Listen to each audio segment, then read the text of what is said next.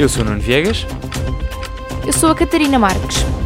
Estás a ouvir a Injeção para três de março de dois mil e dezoito.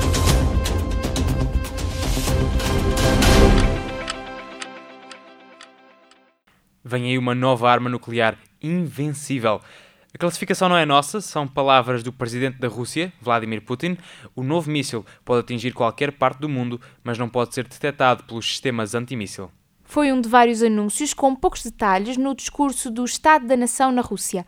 Falou-se também no que a NATO chama o Satan dois, um drone subaquático preparado para lançar radiações sobre grandes cidades. Pode causar danos ambientais e milhões de mortes civis. A inovação tecnológica serve também de aviso. Vladimir Putin deixa claro: qualquer uso de armas nucleares contra o país tem resposta imediata. Na Catalunha já há uma resposta. O ex-presidente Carles Puigdemont renunciou à candidatura à presidência do Parlamento catalão. Para ocupar o cargo à frente do Junts per Catalunya fica o número dois da lista. Jordi Sánchez está em prisão preventiva há quatro meses acusado de sedição e rebelião. Carles Puigdemont fez o anúncio através de um vídeo intitulado Mensagem Institucional do Presidente da Generalitat da Catalunha. A decisão tem como base um único motivo. De acordo com Carles Puigdemont, é a única forma de concordar com um novo governo e de garantir que o poder fica com os independentistas. Carles Puigdemont não consegue tomar posse por estar autoexilado na Bélgica. Em Espanha, é acusado de rebelião, entre outros crimes. Amanhã voltam caras conhecidas e chegam nomes novos. Em Itália há eleições. Deve ganhar a coligação liderada pelo ex-primeiro-ministro Silvio Berlusconi, mas sem maioria absoluta. Silvio Berlusconi foi condenado por fraude fiscal. Está proibido de exercer um cargo público até ao próximo ano, mas vai ter peso na escolha do primeiro-ministro. Está coligado com vários partidos de direita, incluindo a antiga Liga do Norte, um partido de extrema-direita, agora a Liga com Salvani. Em segundo lugar, segue o Movimento cinco Estrelas, tem quase trinta por cento dos votos, é um movimento populista e antipartidário. Em terceiro lugar, deve vir o partido que governa hoje Itália, o Partido Democrático. O líder é Matteo Renzi, já foi primeiro-ministro, mas demitiu-se há um ano e meio.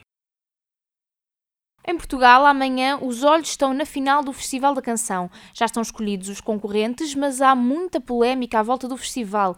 Na primeira semifinal, houve um erro de contagem. E na segunda semifinal, o problema foi maior.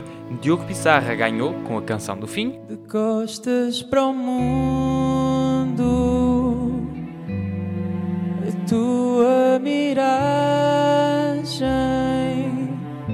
Logo a seguir foi acusado de copiar uma música religiosa dos anos setenta da Igreja Universal do Reino de Deus. Abre os meus olhos, eu quero ver Cristo. Diogo Piçarra garante que a canção do fim é uma música original, mas desistiu da competição na mesma para não alimentar a polémica.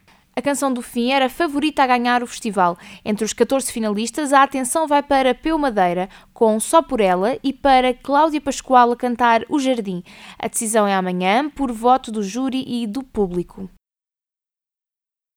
E já que andamos por Portugal, um relatório recente diz que é dos países europeus com mais casos de violência policial. O relatório que denuncia o problema foi avançado pelo Comité para a Prevenção da Tortura e Tratamento Desumano do Conselho da Europa. Em dois mil e quinze, o Comitê detectou quase duzentos e cinquenta casos de violência policial. A Amnistia Internacional reagiu com uma declaração a pedir ao Estado português para cumprir, com a maior urgência, as obrigações legais a que se comprometeu. Pede ainda que os dados sobre a atividade da Inspeção Geral da Administração Interna sejam divulgados com transparência. A Ministra da Justiça, Francisca Van Dunen, já foi chamada a prestar contas no Parlamento. Por agora, ainda não há data marcada. Há um problema a acabar em Portugal. Já temos pré-acordo laboral na AutoEuropa. Os trabalhadores vão receber um aumento de pouco mais de três pontos percentuais, bónus de produtividade e mais dias de descanso. Também foi decidido que duzentos e cinquenta trabalhadores a contrato vão entrar para os quadros da AutoEuropa. O acordo já foi aprovado pelos trabalhadores em referendo. A Comissão de Trabalhadores ainda quer discutir o trabalho ao fim de semana nos próximos meses. Feito a Injeção, os Oscars são amanhã. Tenham uma boa semana.